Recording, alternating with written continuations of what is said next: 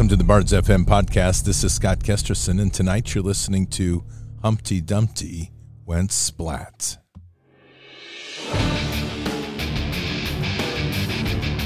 This war is real. Fighting is everything. Even though I walk through the valley of the shadow of death, I will fear no evil. Tempt not the righteous man to draw his sword. Conviction, righteousness, ruthlessness. To understand tolerance, you have to understand the line of intolerance. War is the teacher, soldiers are the students. They become the bards of war. Good evening, Patriots. And it is Monday, July 11th in the year 2022. Our world is continuing to unravel in the craziest of ways as we have expansion, contraction happening in parallel, recession in one hand, and you've got hyperinflation going in another hand, and you have deflation happening in another. So the whole system is out of sync and is beginning to fall all to the ground, just like Humpty Dumpty. Humpty Dumpty sat on a wall. Humpty Dumpty had a great fall. All the king's horses and all the king's men couldn't put Humpty together again. Yep, that's about it right there. All right, Patriots, before we begin tonight, make sure that if you are going to get a good night's sleep, that you're getting the best products you can, and that's going to come from My Pillow. MyPillow.com forward slash bards is the Bards Nation's landing page.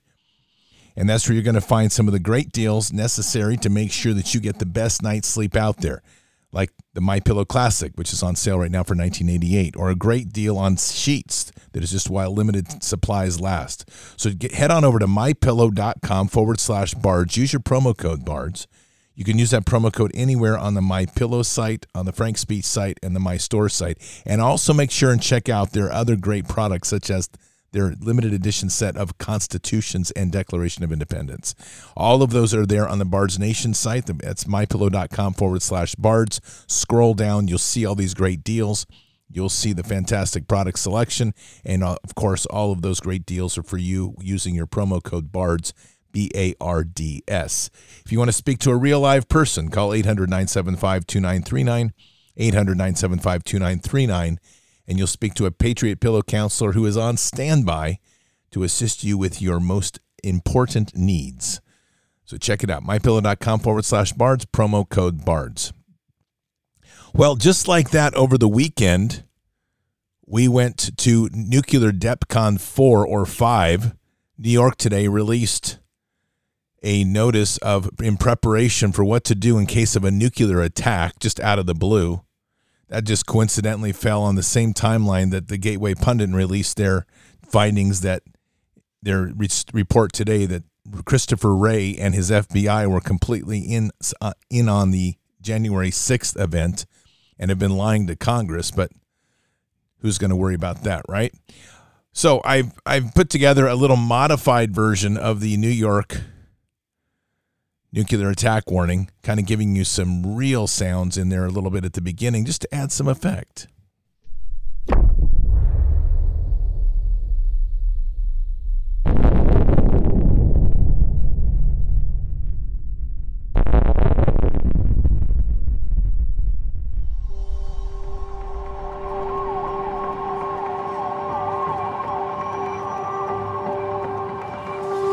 So there's been a nuclear attack. Time to wake up. Don't ask me how or why, just know that the big one has hit, okay? So, what do we do? Can we get something to eat, man? No. There are three important steps that I want you to remember.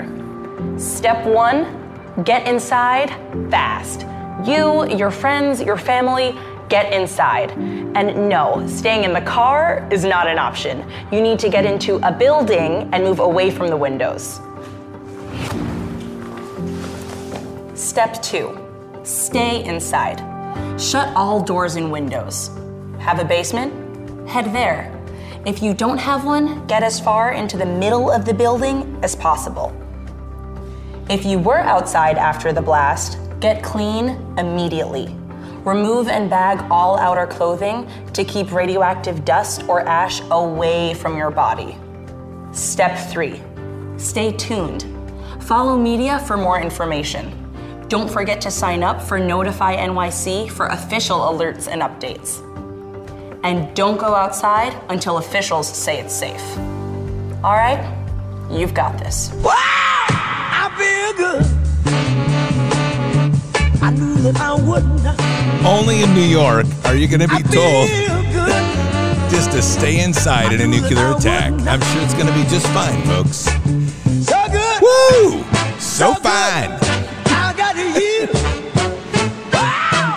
That's right, just like that. Don't worry about prepping. Don't worry about anything. Just go inside, hang out in the middle of your home, dust off a little bit of that radioactive stuff, and just it happens that you're in New York. You're right in ground zero, but don't worry about turning into a glowing ember. That's okay, because you've got this. You've got it, Patriots. the only thing she didn't say was when you get the alarm, please bend over and kiss your butt goodbye because you are going to be done, fried, roasted, just like a chicken. And the only question is who decided suddenly we're in a nuclear war? Oh, wait, they did that over the weekend in, in Madrid. That's where they had that little meeting. They all got together. Remember, the Russian Cyber Command Space Group released the targeting coordinates where all the influencers were hanging out? That had happened to be the White House and the Pentagon and Madrid, where they were hanging out together, deciding that, whoops, what are we going to do? Well, I think it's time that we go thermal nuclear war with Russia. Since we started the fight, why not end it right? And so that's about where we're at in the whole state of affairs on the globe. In the meantime, in the meantime, we have Biden who's promised us now that he's going to fix the gas problem. And how's he going to do that? Well, the beggar in chief is going to go beggar and more to the Saudis. Politically to go to Saudi Arabia with an expectation among the public that maybe there will be a specific deliverable when it comes to gas prices and so forth and supply. What is the burden on the president to come home with something in that category? Well, I, it's up to you to characterize things like burdens on the president. What I can say is what the president intends to do. He intends to use every tool in his toolbox to try to create adequate global energy supplies and to bring the price of gas down for American working families at the pump. And that will be measured over time. Can we get that price down and can we keep it down?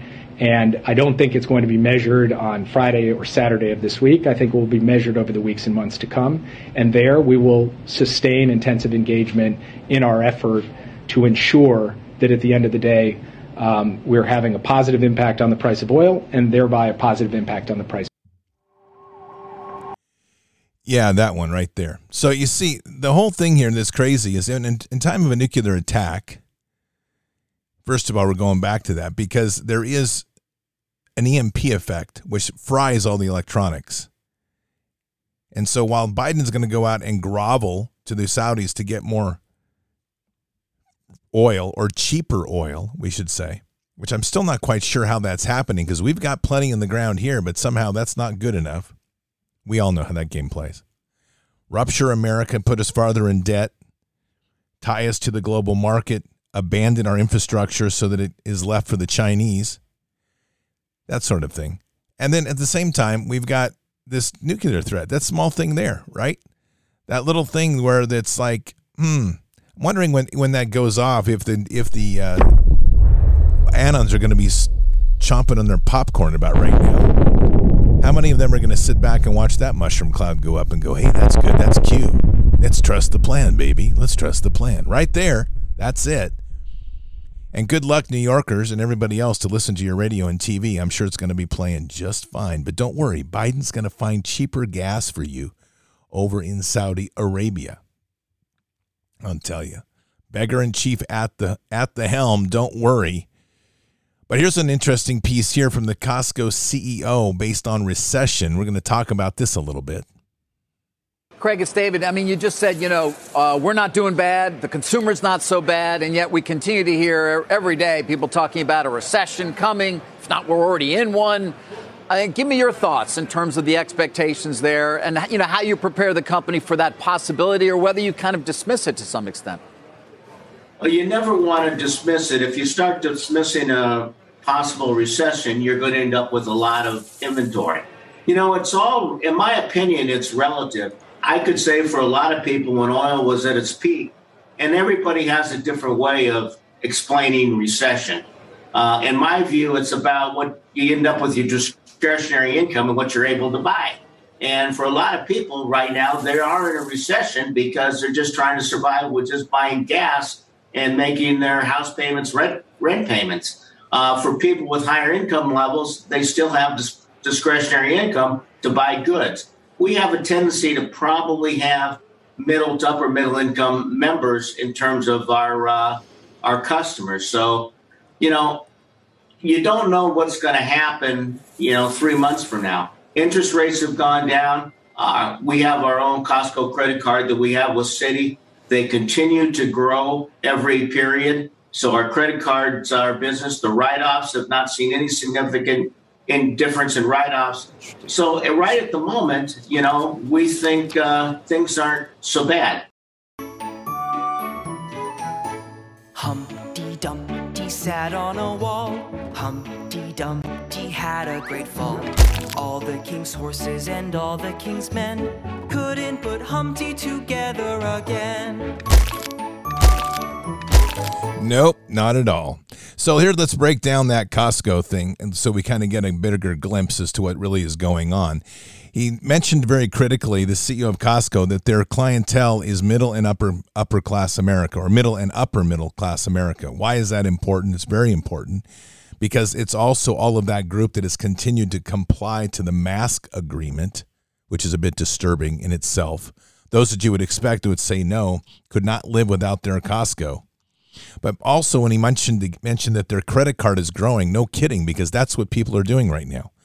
Further in debt, they're extending every bit of their debt they can to continue their lifestyles that they want because they do not want to let go of what they have. They're fearful of losing what they have, and so they're going to start leveraging more and more credit that they have to keep it that way. This is a very dangerous time in the United States. And it's very dangerous in the whole infrastructure of where we are as a nation, not just the idea that somehow the World Economic Forum is collapsing. The more that I look at this, I'm not sure anybody is collapsing anything other than what they want to collapse. We have this war waging between the elites. We've talked about this in, a lot. And it's one side and the other side, both of the same coin. And what you're seeing here is an old system that is bankrupt. It's gone. That's the that's this debt-ridden system with about 4 quadrillion in derivative debt that they can't do anything with. So you're in order to get through that, you're going to have to re-engineer the societies. You have to get them to accept the idea that there is no other way forward. You have to break everything. So what is what do you need? You need a war. Well, Ukraine in itself didn't do too well. But you're going to have to bring society to the brink. And in that, there's probably going to have to be a little bit of a nuclear exchange to make it real, whether it's initiated internally or actually done externally. You're going to have to make it seem pretty real. And people have to get so afraid and so panicked and feeling like there's no way forward that then you need something to be delivered to the people to offer them hope. That perfect solution. And this is what is most concerning is no one's asking for the details. It's kind of like the COVID thing, right? Everyone was well conditioned leading into that. That they said masks, and then 60 and 70% of the public said, of course, masks, because we have to save ourselves from the pandemic, which no one asked what exactly a mask does. And in spite of the science telling you that the mask didn't help, people wore them anyway and still wear them today because the mask gave a solution for them that mentally they can deal with. Now their brains are fried, but that's another subject. Now, then we went into the injection, the vax, and we offered a solution. And Fauci even told people it's not going to cure anything. At best, it might help you reduce symptoms, but that's okay. Roll up my sleeve. I don't care if it's an experimental drug. Shoot me up because I need something to take away my fear. And we're just coming out of that. But to see, the thing is, the pandemics aren't working right now. And this hyperinflation, well, there's enough residual in the economy right now that people aren't really feeling it. They're just spending more. Leverage a little more credit, do a little bit of this, but there's a coming crisis. That crisis is true fuel shortages. That crisis is food shortages. at least from what we can see. And I always put that qualifier out there because we are we have to admit that everything that we're dealing with right now is framed in a deception war. Everything. And so the latest rabbit hole that everybody's running down is this Hunter Biden laptop thing again, which because of a a hack that happened over the weekend or over or late last week. And so everyone loses their mind and runs after Hunter because apparently Hunter's going to undo Joe, but no one thinks about the second and third and fourth order consequences of this. So just like I've been asking, like, okay, who's actually winning this fight? Who's pulling the strings on these wars? What is the plan? What is Make America Great Again? What is MAGA? What is the Green New Deal? What is the master plan? What are the visions of these things? We're not asking these questions. We need to be asking these questions.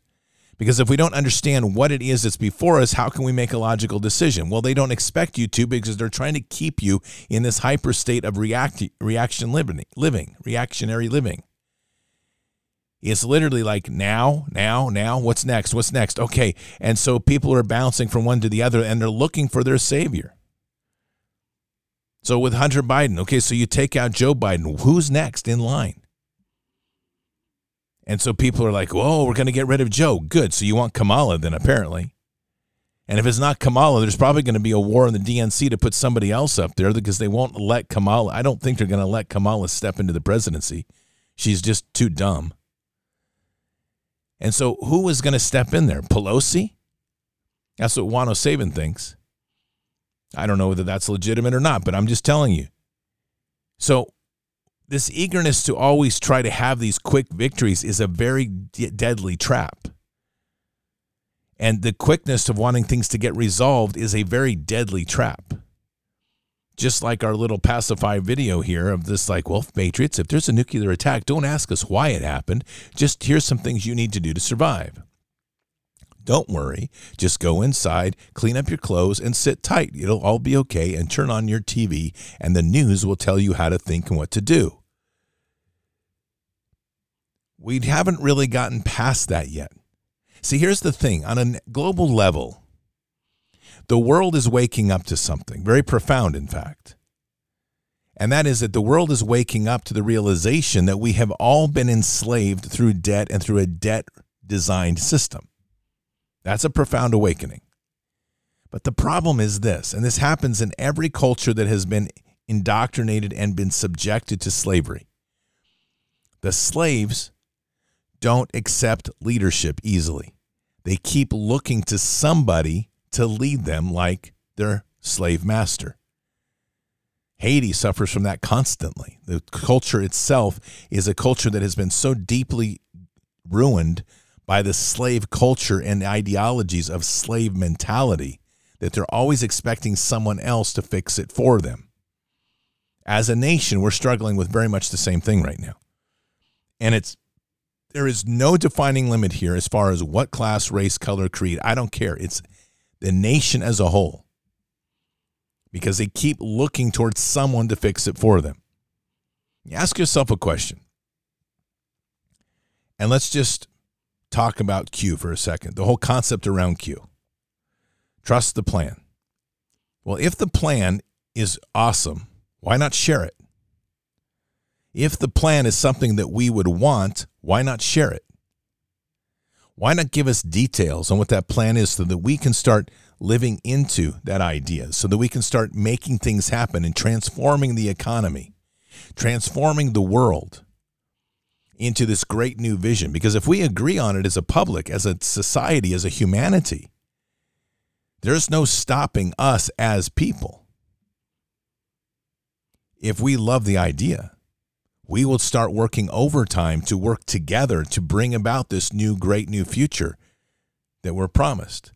So the question I have is if the plan, it doesn't matter what plan, but in this particular case, if the plan is so awesome, how come we still don't have any details?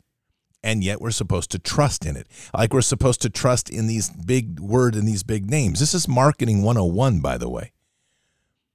This is how you get people to get moving on things. You give them buzzwords and catchphrases, and you give them hats, and you give them t shirts, and you get them bumper stickers, and they start echoing and, and becoming an echo chamber for the idea, even though it doesn't have any substance. So just like this Green New Deal, anybody that spent any time on the Green New Deal understood that it was not going to work because the Green New Deal, which was promising clean energy, and we're going to have bullet trains going east and west, and we're going to have this amazing new world where everybody can live close together in these little habitats and little pods in a city, and we can live in low carbon footprint existence, and we can all get our fruits and vegetables from these vertical agriculture facilities, and we can all walk around and not have to drive much. And then when we need a car, we can just rent one, and we'll, we don't need cash anymore either. You see, all this picture has been painted, and there's a whole bunch of people in that sect of the ideology that bit into it hook, line, and sinker, and they're like, yes, yes, yes, yes, yes. And so here we are in this transition where fuel costs are skyrocketing, food costs are skyrocketing, and they're so deep in the ideology, their answer is this it is an inter- important transition point in which we are at right now, where we must accept these difficult times in order for us to get to the great new horizon that's brought to us by electric cars, Tesla, and Skynet.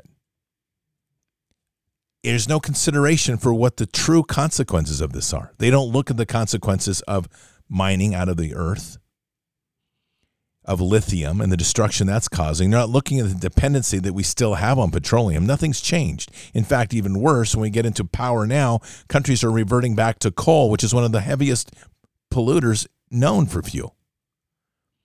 So on the other side, we have oil. We've got the oil people. And everybody's like, okay, okay, we're going to stay with oil. Well, I don't know that we want to be dependent on an oil cartel anymore. I don't. I'm tired of us fighting wars around the world to secure low cost of oil.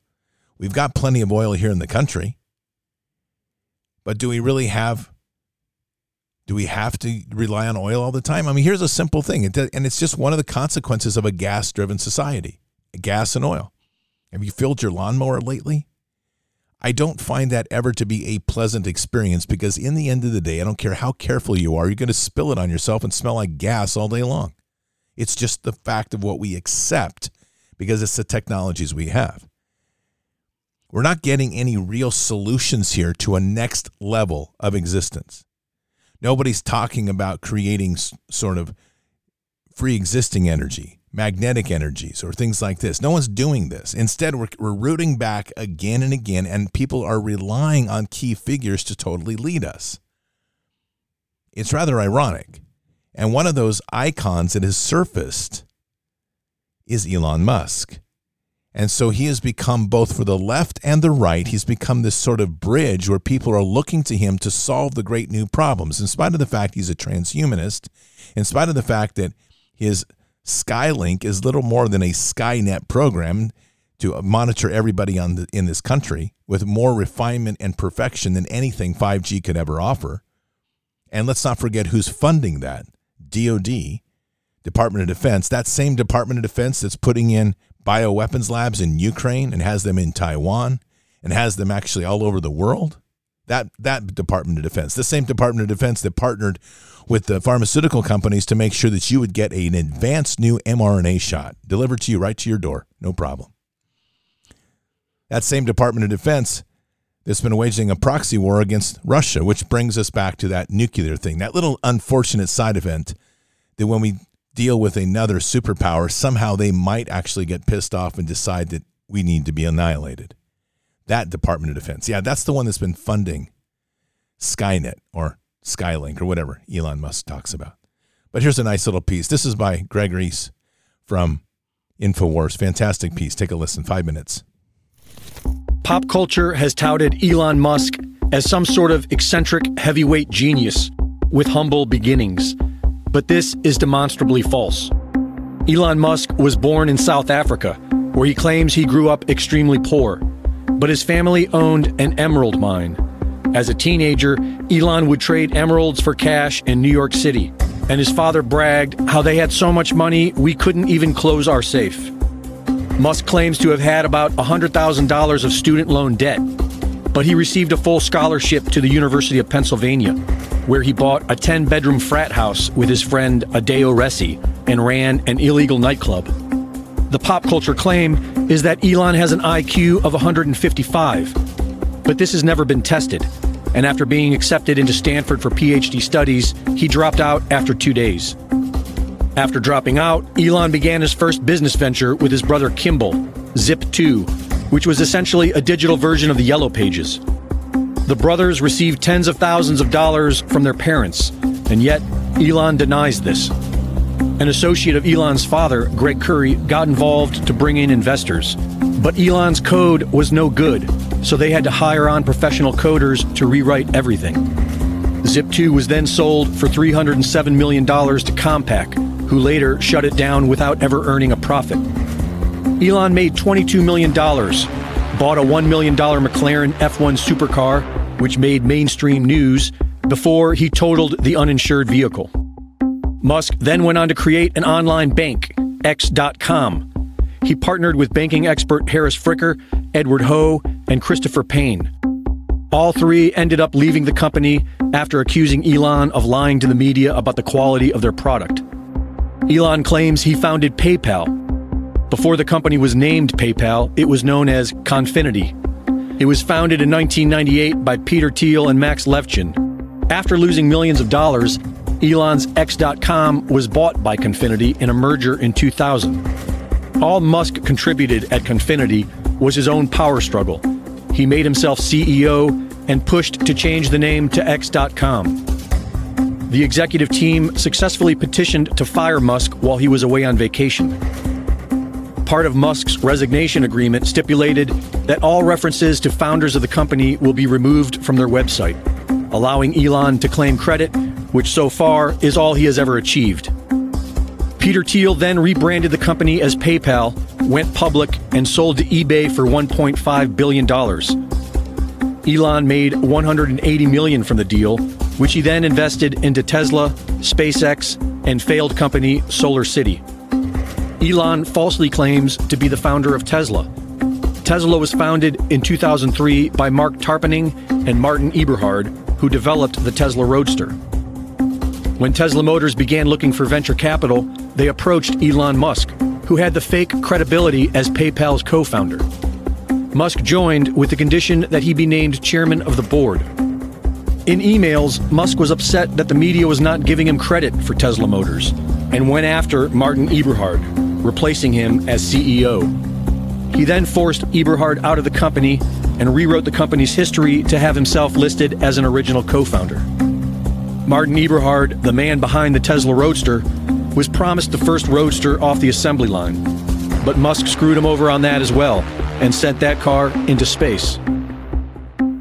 You can tell it's real because it looks so fake, honestly. So, who is Elon Musk? Elon describes his father as being an evil, abusive man. His father, Errol Musk, has been accused of being a pedophile and fathered a child with his stepdaughter, who is 42 years younger than him. This spoiled, narcissistic failure, son of accused pedophile, wants to put computer chips in everyone's brain so that we can merge with artificial intelligence. His girlfriend is now bragging how this could all lead to a communist utopia. And strangely enough, former Nazi and head of NASA, Wernher von Braun, predicted a man named Elon would conquer Mars in a 1952 novel that he wrote. Which is odd, because NASA has partnered with Elon's SpaceX to work towards colonizing Mars. Elon Musk, like everything else in today's modern society, is a fraud, a fake genius, just like fake philanthropist Bill Gates and his fake vaccines. Brought to you by the fake news. Here's a pro tip for dealing with the mainstream media and all of pop culture assume it's a lie and research everything. For Infowars.com, this is Greg Reese. I'll tell you that's an outstanding overview of Elon Musk. And it's just, just my point is that he came out, Elon was at the very best for some considered at one point what they would call a gray hat in between. But this whole thing is just a show. And we're literally watching the show, and, and people love to use that term like, oh, just watch the show. Well, the show that we're watching is playing everybody. And there's no real truth, and yet people are trying to grab onto a win. There's no wins when the elites are batting back and forth with each other. All of it is for the control of us. And that you're just going to have to accept. The only real change and power comes from the people. That was the whole principle of our nation. I mean, take this for example. We're looking at recession fears. We're looking at all sorts of price changing and fluctuation going on. The dollar is spinning downwards. We're finding out we're paying enormous costs at the pump for gas by comparison to where we were 18 months ago. Food prices are way up. Just check the cost of milk and your basics to see that.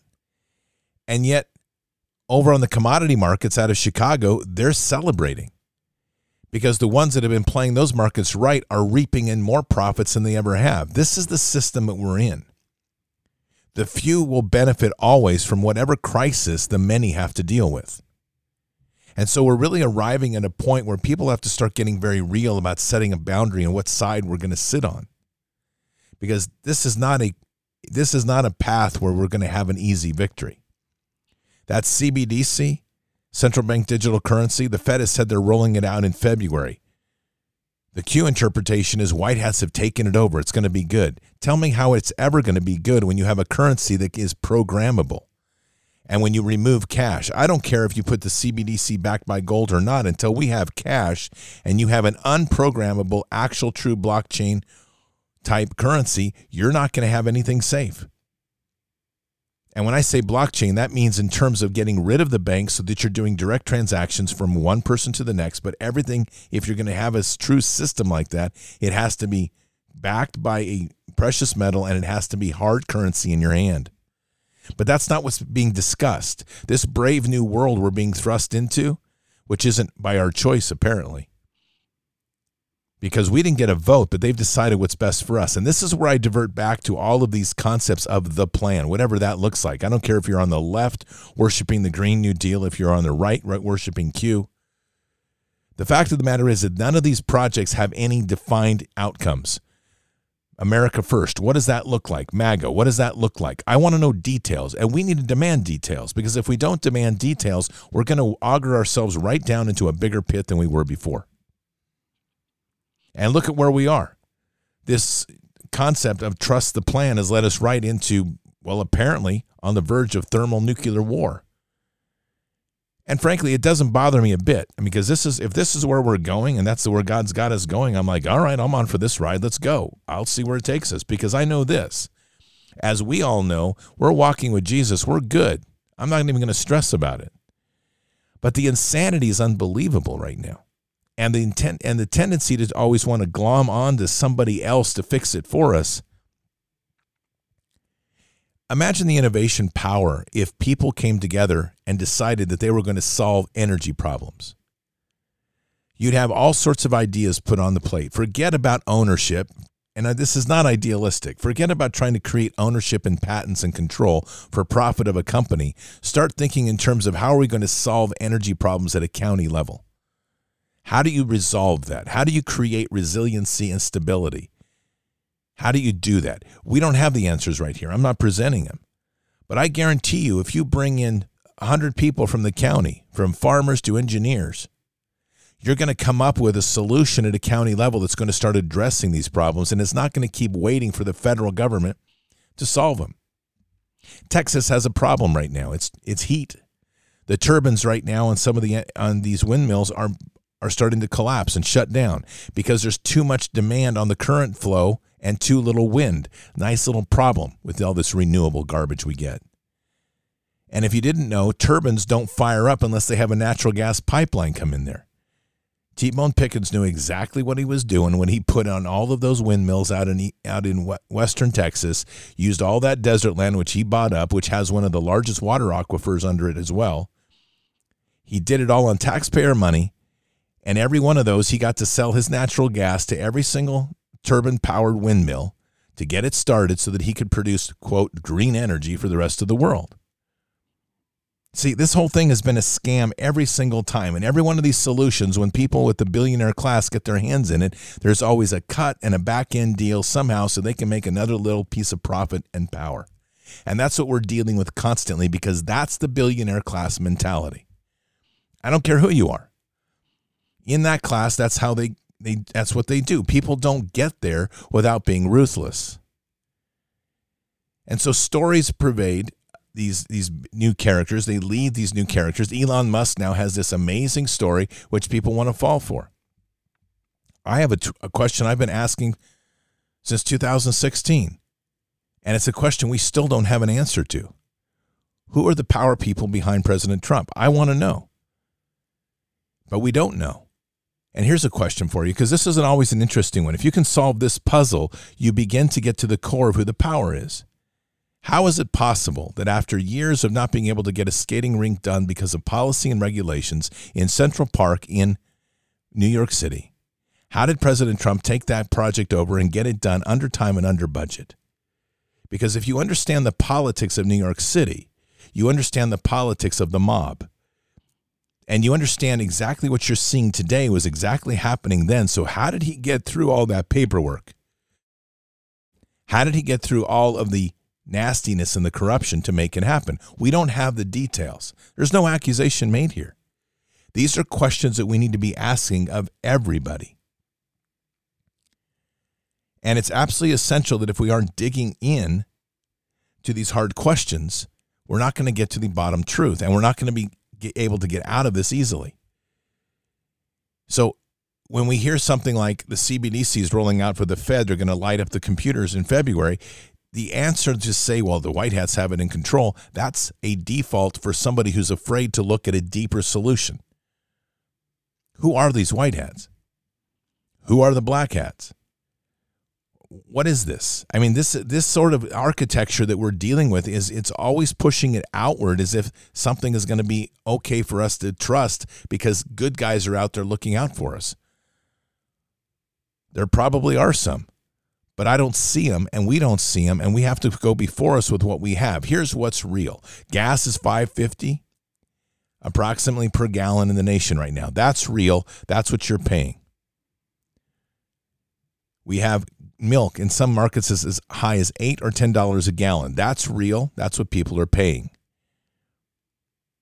And people are having to make a choice right now between mortgages and food rent and food. And rents are going up. And we haven't even been hit with the major rent hit that's coming uh, economically because as these leases are renewed landowners are making up for lost dollars that they couldn't charge during covid. The average rent price is expected to jump 40% in this nation over this next year.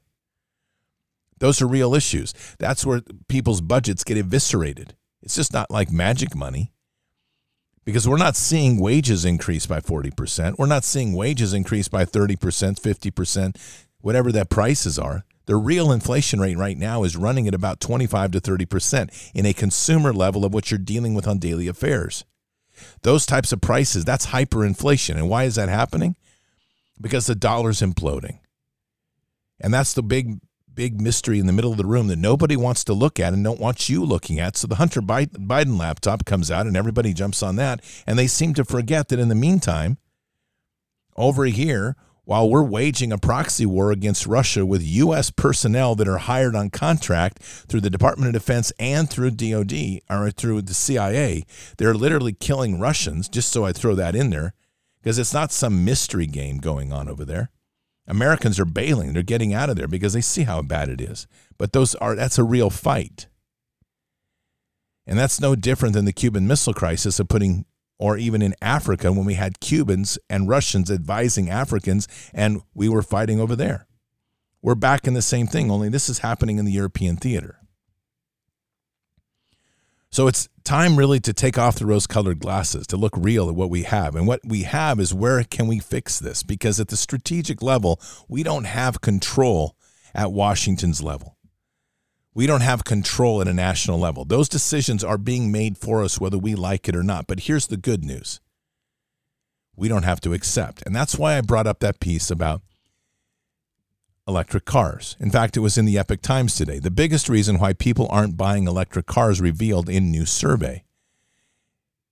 Consumer Reports, which said it surveyed about around 8,000 Americans, found that 61% said they wouldn't seek to own an electric car because of charging logistics, while 55% cited the number of miles a vehicle can go per charge. Another 52% said that the costs of buying and maintaining an electric vehicle are cost prohibitive. But they're excited about the fact that 14% of American drivers said they would definitely buy an electric car because that's up 10% from the last time they did the survey in 2020. People are going to make the choice by consumer purchases of where this economy goes. We're not going to leave capitalism. We might get into a hyper version of crony capitalism, which is where we are right now and moving there quickly. Or we might truly return to free markets at some point, but that's going to be up to us. And whether or not we survive this fall or whether we go splat like Humpty Dumpty is going to depend completely upon our ability as consumers to make the decisions and use our dollars for the sorts of vision and future we want because we haven't left the monetary system yet. We're not living in some sort of idealistic utopia. In fact, if anything, we should be reverting back to what John Galt was wanting in Atlas Shrugged, which was where everybody had to earn their own way, that there was no parachute to save you. That's where we should be. But we're not there yet. Instead, we're in this subsidized capitalism, which is looking a lot more like a socialized capitalism, more and more every day, and we need to get it back. And the only way that's going to happen is if we, the consumer, start to use uh, the power of our purchase to make the most powerful vote. We can't fix the voting machines, that's pretty evident. And though they're trying to get this promise that they're going to turn it over, we'll see what happens. But here's what I know over and over when they roll that CBDC out, if you're going to accept it, you're part of the problem. They can't force you to use it. They can threaten you to use it. They can try to make your life difficult to use it. But the CBDC that's coming out of the Fed in the fall, that's another version of the VAX. You have to make the decision on where you're going to go. And if we really want to return ourselves back to a republic with states' rights and sovereignty, this war is being waged as a fifth dimension warfare model. And that means that we have to wage that war back at them. They expect us to comply. They expect us to do exactly what they say. They expect us to now, all of us, eventually give in to buying an electric car, whether we want one or not, because it's just too difficult any other way. And they count on that. They expect us all to be able to come out here and say, all right, well, okay, I'll just use the CBDC because it's easier. That's what they count on because they're going to make everything difficult. But if that's all it takes to conquer this nation, then we're already dead and it's delivered in the morgue right now. But if we're going to revive this nation, we've got to start tightening up our bootstraps. We've got to start looking down the road, not just right now. And we're doing, I think many, many are doing a great job in preparing, building gardens, getting that, that base under us. But the next step is that community, that tribe. How are we going to work together to sidestep the system and start coming together, not just as tribes, but then as communities? And then as counties. We have to start creating that network of strength because this system isn't stopping. This freight train left the station, and from everything I'm seeing, nobody is saying stop. No one is saying stop the fourth industrial revolution. And at the core of the fourth industrial re- revolution are several things which are essential to understand. At the core of the fourth industrial revolution is advanced medical delivery of vaccines, which bases itself on mRNA. That's only going to increase. At the core of the fourth industrial revolution is robotics, artificial intelligence, and quantum computing that will replace jobs of people. At the core of the fourth industrial revolution is the Internet of Things and the transhuman transition, hybridizing the human being to where it is now integrated into the AI network. Those are fundamental aspects of the fourth industrial revolution. Tell me one person in leadership in the political sphere or the corporate sphere that's saying we don't need to go here because you're not going to find them. They're all on board. They've already decided that. And if you think for a second that they're going to just suddenly pull the plug on billions and billions of dollars of investment and planning that they've been doing over the last 10 years, you're fooling yourself. But the real is if we don't put a stop to it at our consumption level, they're just going to keep on rolling.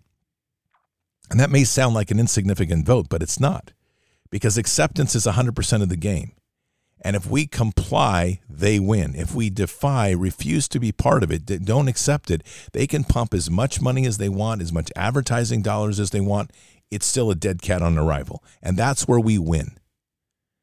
And this is the whole point of this time is people need to be lifting up their eyes, looking out a bit to the future, asking the hard questions, demanding details, demanding what it looks like, having things truly explained, not this rhetoric that they like to give in a political spin. That political class, they're dead now. Or at least they should be, because that sort of rhetoric is old, but they're going to continue to try to adapt and push the garbage down our throat and tell us that we can't live without it.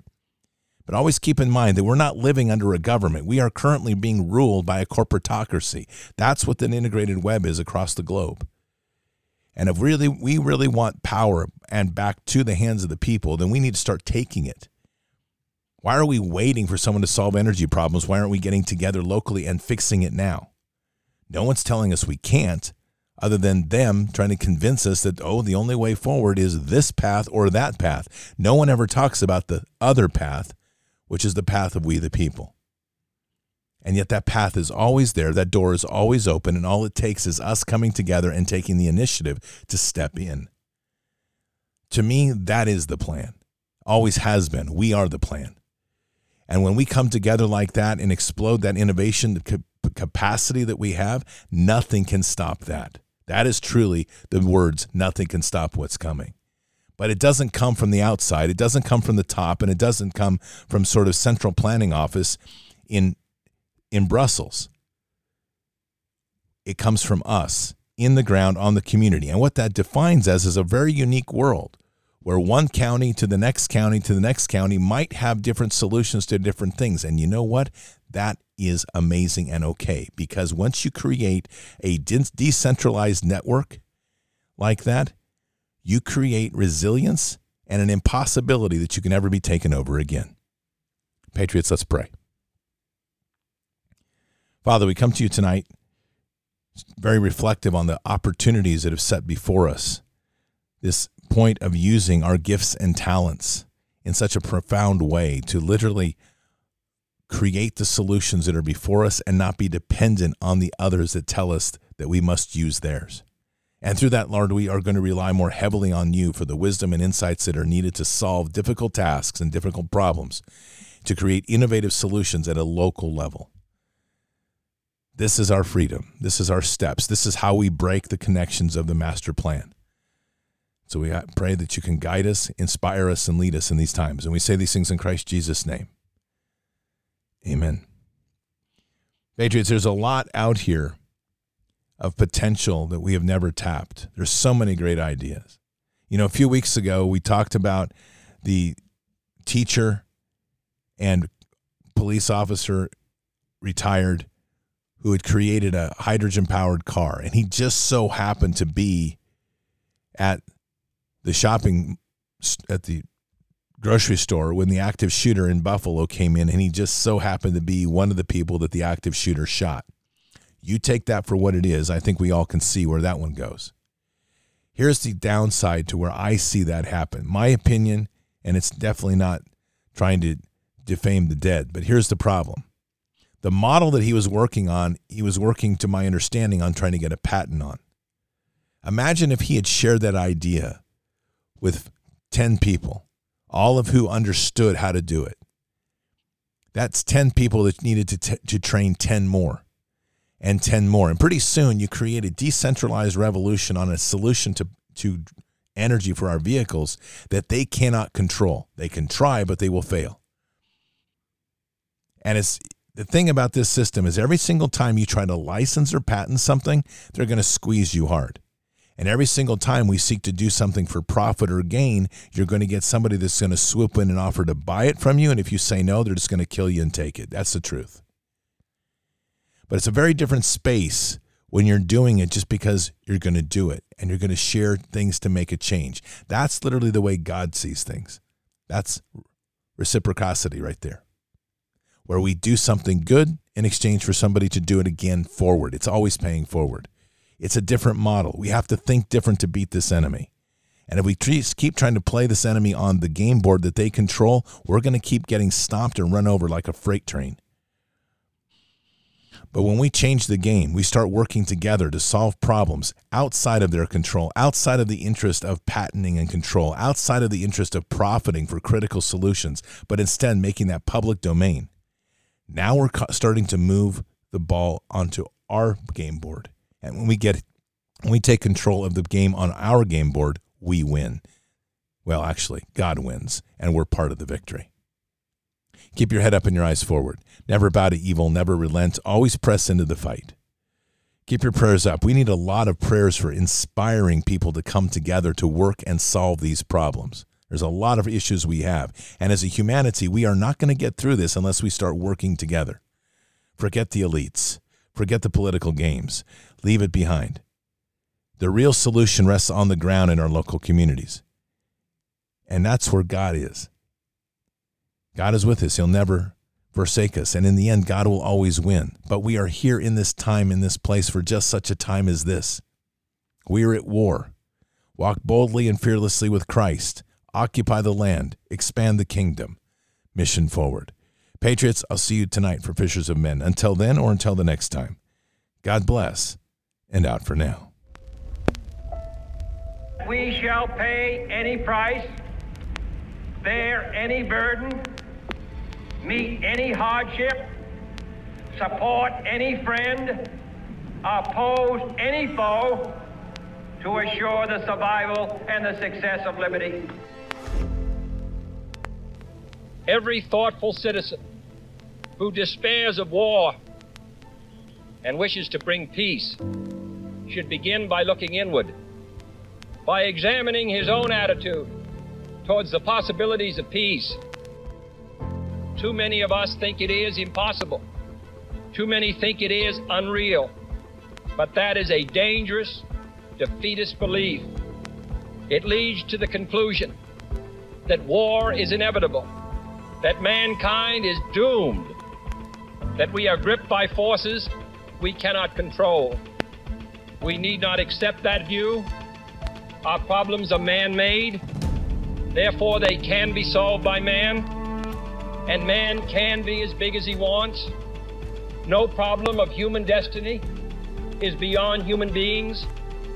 Man's reason and spirit have often solved the seemingly unsolvable, and we believe they can do it again. Surely the opening vistas of space promise high costs and hardships, as well as high reward. So it is not surprising that some would have us stay where we are a little longer, to rest, to wait. But this city of Houston, this state of Texas, this country of the United States was not built by those who waited and rested and wished to look behind them. This country was conquered by those who move forward, and so will space. We choose to go to the moon in this decade and do the other thing not because they are easy, but because they are hard. Because that challenge is one that we're willing to accept. The energy, the faith, the devotion which we bring to this endeavor will light our country and all who serve it. And so, my fellow Americans, ask not what your country can do for you, ask what you can do for your country.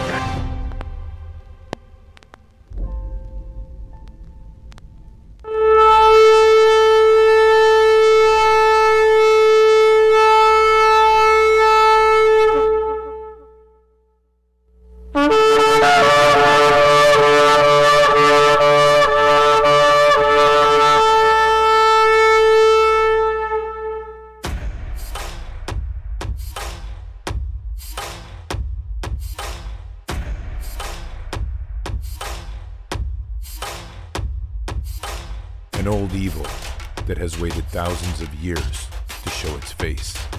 It has only one intent to destroy God's light and to enslave.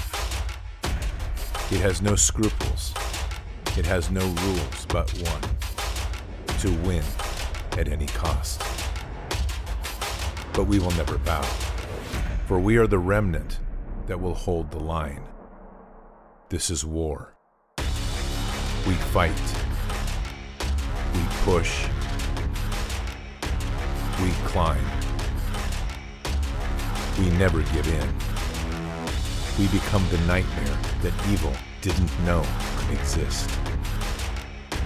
We pray. We stand. We live by the words, In God we trust.